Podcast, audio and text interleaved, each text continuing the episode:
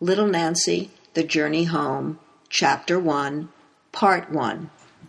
I was born in 1944 at the end of World War II. My parents had lost relatives in Europe, although they and the rest of the family had tried to help them emigrate to the United States during the early years of the war. Several cousins in the Polish Ukraine had applied for the proper papers through the necessary officials. My father's brother Nathan, who was a well-respected attorney in Elizabeth, New Jersey, where we all lived, took care of the arrangements on this end. The relatives disappeared before the paperwork was ever completed. Although I have no memory of being told about this, I know that loss permeated both households. It is no surprise that the first book to have an impact on me was The Diary of Anne Frank. We lived in a brick duplex near PS 14, the elementary school I would later attend for 2 years before we moved to a real house in Roselle Park, the town across the border from Elizabeth. The duplex had a small covered porch that wasn't big enough for outdoor furniture. This annoyed my mom, but otherwise it was a decent place. I know I never felt cramped living there. Susan and I shared a bedroom, but we shared one when we moved to Roselle Park, too, until she went away to college years later. I didn't mind. That was just the way it was. I liked sleeping in the twin bed next to hers, especially when we whispered together after she came to bed on the nights I managed to stay awake. We each had white chenille bedspreads I loved and soft down pillows. Even though my parents were genuinely concerned about money during those early years, my mother said those were the only pillows worth having. My parents bought each of us our own dresser and a big bookcase, or one that seemed big to me at the time. Books were a part of my life for as long as I can remember. At first, only my sister had books in the bookcase, but I actually started reading simple words and picture books when I was 2, or so I was later told, and some of those books found their way to the lower shelves where I could easily reach them. Despite their money worries, both of my parents thought books were essential, even if buying them for us meant they would sacrifice something personal for themselves. My parents adored me, each in their own way. As soon as I climbed down the stairs to the kitchen in the morning, my mother would turn to look at me with a big smile on her face, scoop me up in her arms, and hold me close, often covering my face and arms in kisses and making me laugh.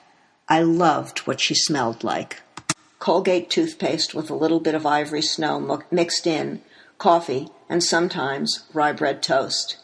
She was my mommy, and the way she smelled was totally reassuring.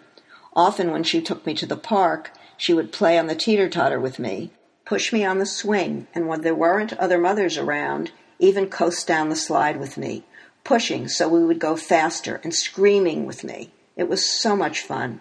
At night she read to me, letting me follow along and point to each picture as she identified and read the words beneath it. When I began to say the words too, she let me continue by myself. I felt so proud.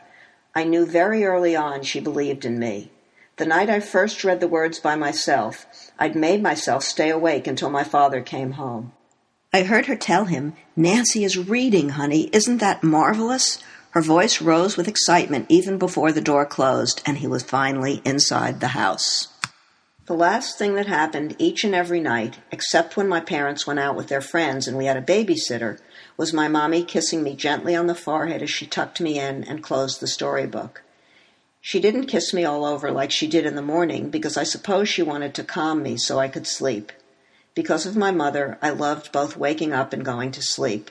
I knew I was safe and that she would always be there. My dad was a distant figure. He worked long hours at his drugstore and was rarely home. When he ate dinner with us, it was a quick affair and didn't seem to have much to do with the food. Supper time revolved around getting him fed so that he could get back to the store. He must have often worked on weekends because I don't remember doing much with him then either. I knew how he felt about me because of the way he looked at me rather than what we did together. His eyes would soften when he looked my way, and he would often ruffle my hair. I didn't mind that he made my hair stand up more in front. Getting the attention was well worth the bother. On holidays like Christmas, he often slept late. He must have been exhausted from working even longer hours over the holidays, staying open for people who wanted to buy last-minute candy or perfume as gifts. I hated it because I always woke up very early so that I could see what Santa Claus had brought me and placed beneath the tree. Although we were Jewish, my parents belonged to the Society for Ethical Culture, so a Christmas tree was allowed.